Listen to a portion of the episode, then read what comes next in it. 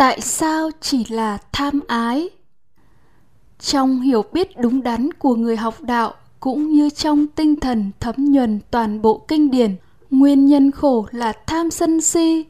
Nhưng tại sao trong bài kinh chuyển pháp luân và một số bài kinh quan trọng khác, đức phật chỉ nói tham ái là nguyên nhân khổ? Cụ thể, nguyên nhân khổ là do tham ái đưa đến tìm cầu hỷ lạc chỗ này chỗ kia, như dục ái, hữu ái, phi hữu ái.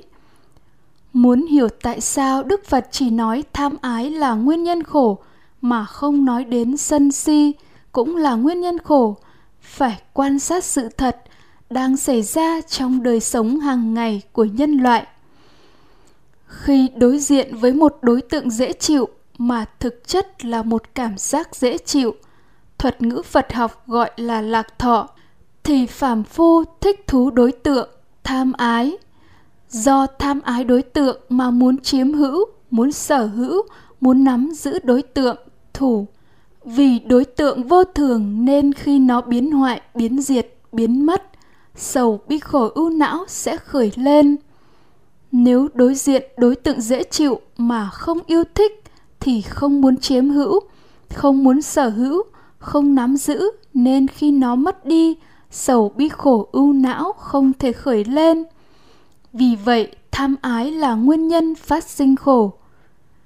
Đã bị tham ái đối tượng dễ chịu chi phối, thì khi không có đối tượng dễ chịu mà lại có đối tượng khó chịu, thực chất là cảm giác khó chịu, khổ thọ, thì chán ghét đối tượng khởi lên, sân và do sân mà phát sinh sầu bi khổ ưu não. Nếu không yêu thích đối tượng dễ chịu, thì sẽ không chán ghét đối tượng khó chịu và khổ không thể khởi lên. Vậy sân là nguyên nhân phát sinh khổ, cũng có nguồn gốc sâu xa từ tham ái.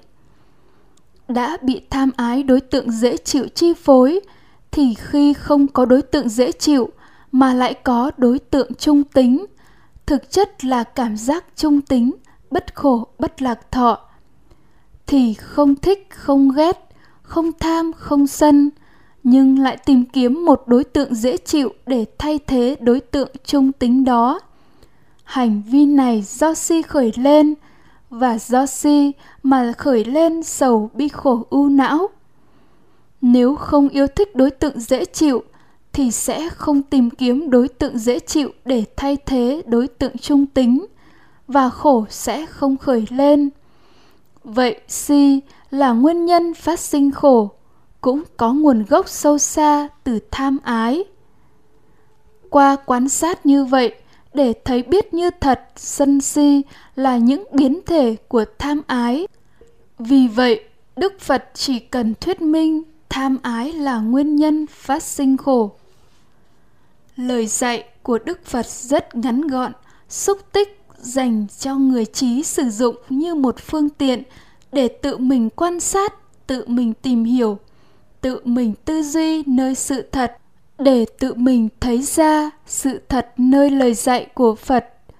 Không thể hiểu đúng như thật lời dạy của phật nếu tiếp thu lời dạy của phật theo phương thức nhồi sọ, theo phương thức đức tin vì giáo pháp là đến để mà thấy không phải nghe để mà tin.